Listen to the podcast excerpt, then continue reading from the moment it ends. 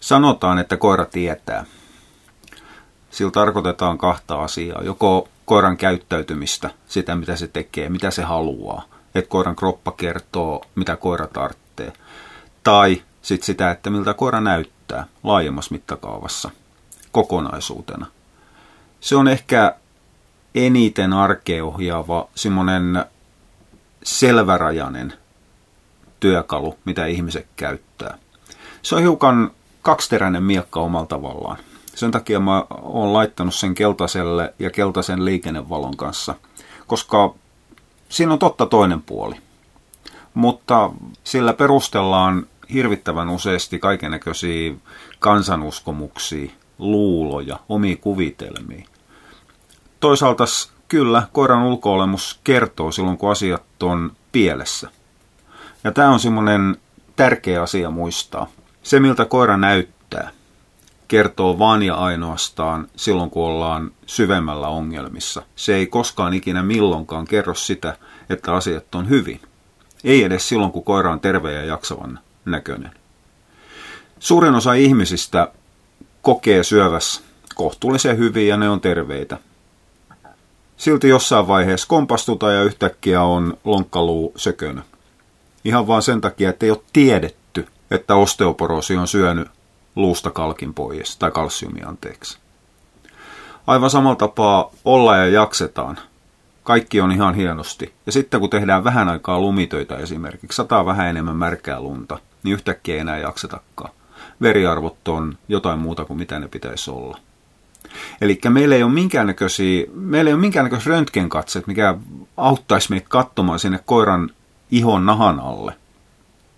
Meillä ei ole myöskään minkäännäköisiä biomekaanisia tunnisteita, niin kuin jollain muinaisella kuuden miljoonan dollarin miehellä, että me voitaisiin koiraa kokeilemalla kertoa, että nyt tässä on kaikki ihan kunnossa tai jotain puuttuu. Liikkuvilla koirilta tulee vielä useammin vastaan.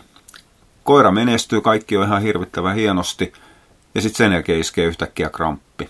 Tai koira rupeaa pissaamaan punasta – jolloin lihassolut lähtee hajoamaan. Kaikki on merkkejä siitä, että on tehty asiat väärin. No ei välttämättä tietoisesti väärin, tai asiat voi joskus mennä ihan muuten vaan pieleen. On monta eri pientä tekijää, mitkä yksittäisenä ei ole mikään ongelma. Sen jälkeen, kun ne kaikki sattuu yhtä aikaa, niin meillä onkin iso ongelmanippu kädessä.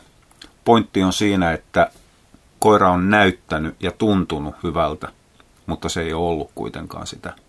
Koko ajan muistettava se, että siinä vaiheessa, kun koiran ulkoasu kertoo meille, että joku on pielessä, niin jokin on ollut päin männikköä jo pitkän aikaa. Ei puhuta mistään lievästä vajauksesta, vaan puhutaan pahasta puutteesta.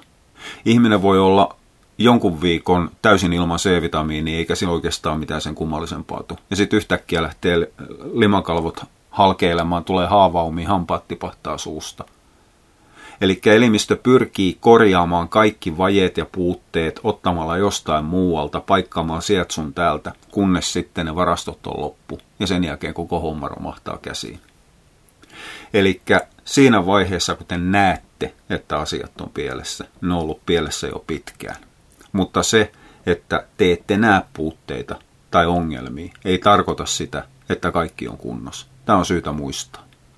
Mutta mennään vähän tarkemmin läpi mitä koira tietää, pitää sisällään joko koiran käyttäytymistavoissa, mitä se tekee tai miltä se näyttää ulkoisesti.